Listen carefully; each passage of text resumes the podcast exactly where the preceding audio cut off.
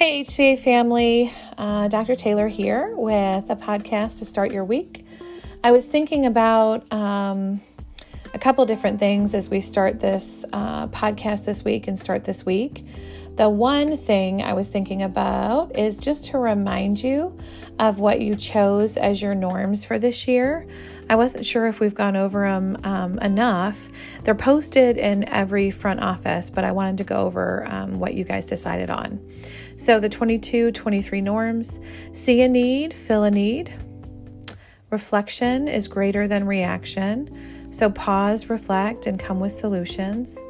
Clear is kind. Take pride and ownership of HCA. Grace wins, grace along with boundaries. Encouraging solutions, growth, and excellence. And finding the joy, being who they need, being who they need you to be. The other thing I was thinking about this week is trust in schools and how important it is to have trust with your colleagues and with each other. There was um, a longitudinal study of 400 Chicago elementary schools um, looking at relational trust and building effective education communities. Um, they looked at improvement efforts and found that relational or social trust played a central role in the success of all their efforts. Um, the article and research study uh, explores the components of trust including respects, respectful social discourse, personal regard, competence, and perceptions of personal integrity. In schools with high levels of social trust, all parties understand one another's expectations and their own obligations, and the actions of principals, teachers, and parents validate those expectations. And how important is it for us to feel like we're a trusted member of the team? And I love that our CLI group met this past week and, and began to talk about that. Um, it's hard to trust one another because we're human and we um, have human thoughts and human reactions. And sometimes we assume maybe the worst in people when we should be assuming the best.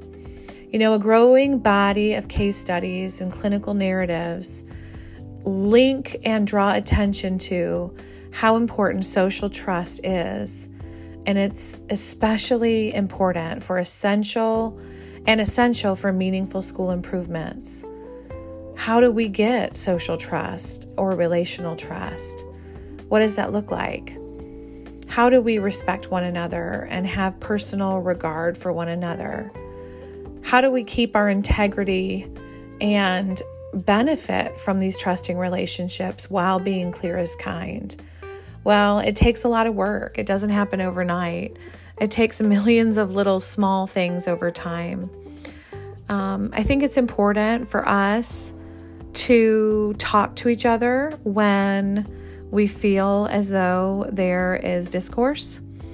I think it's important for us to forgive one another and admit when things have not gone the way we planned. I think it's important for us to do that with our parents and families as well.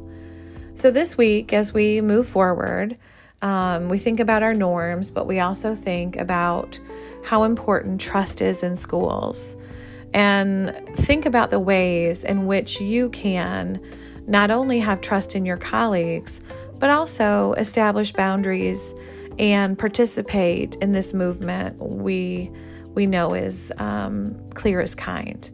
What does this look like, and how can we be better at it? So last week, um, I asked all of you to listen to the podcast, and we had um, a little less than half of our staff listening. So I hope this week will be better. Um, what I want you to do this week after you listen to the podcast, I'm going to have some posters and markers outside my office. At some point this week, jot something down that you thought about as it relates to our norms or the importance of trust in schools. And when you do that, um, you'll win one of our free uh, coffee cups or drink cups um, that we sell at the school store. So, after the podcast, come by my office sometime this week and jot a note down. Um, it'll get you moving into some new buildings and it'll also um, get you to think about how trust is important to you uh, as a HCA faculty member. Have a great week, guys. I love being your leader.